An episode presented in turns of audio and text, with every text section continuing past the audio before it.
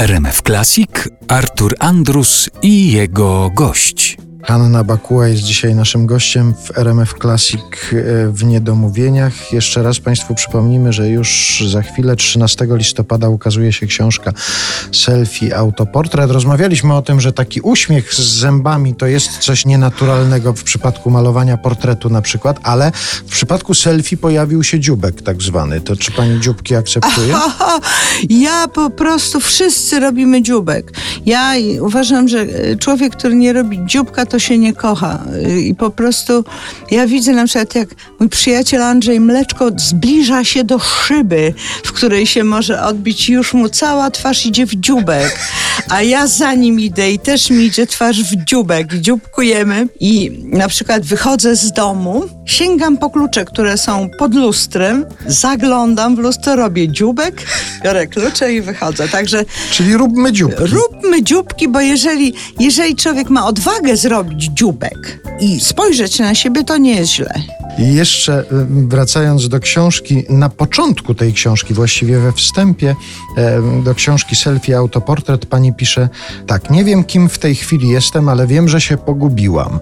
Czy ta książka miała być sposobem na odnalezienie się i na stwierdzenie, kim w tej chwili jestem? I czy pani się odnalazła i wie, kim w tej chwili jest? Czy wcale ta książka tego nie załatwiła? Myślałam, że książka to załatwi, ale się okazało, że mam dygresyjny umysł i że zaczęłam się bawić tymi pytaniami i odpowiedziami, jak wszystkim. To znaczy, ja jestem, o ja jestem jak, jak kotek, to znaczy kłębuszek i ja już się bawię i wszystko, co jest dla mnie ciekawe, jest takim kłębuszkiem, więc ja zamiast rzetelnie się wypytać, wymęczyć, y, w mękach odpowiedzieć, tak na Nobla, że tak głęboko odpowiedzieć, to ja po prostu przeprowadziłam ze sobą y, dość ciekawą dla mnie rozmowę, szczególnie te fragmenty mojego dzieciństwa które było z piekła rodem, bo byłam strasznym grubasem.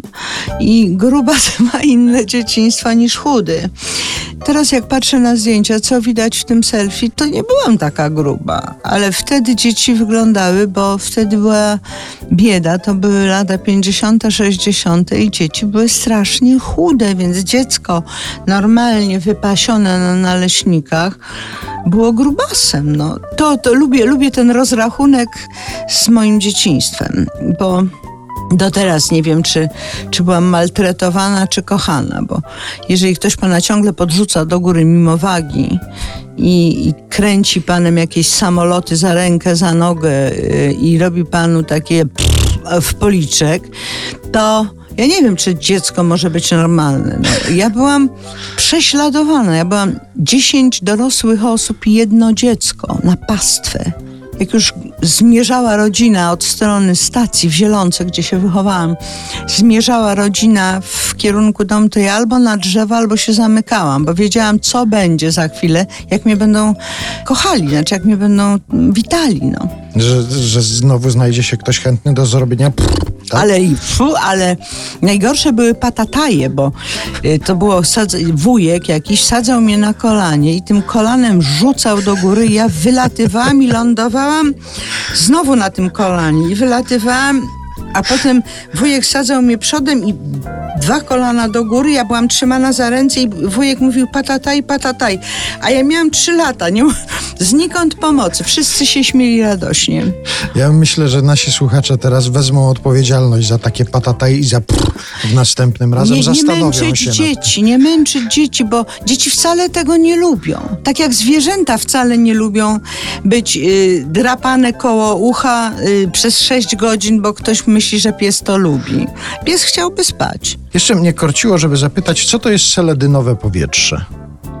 Bo pani używa To jest takie jak, y, jak taka y, zielonkawa mgła nad bagnem, ale latem, kiedy jest ciepło.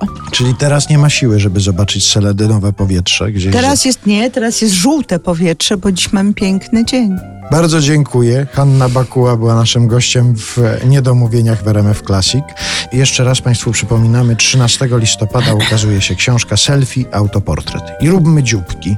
I róbmy dzióbki, cieszmy się.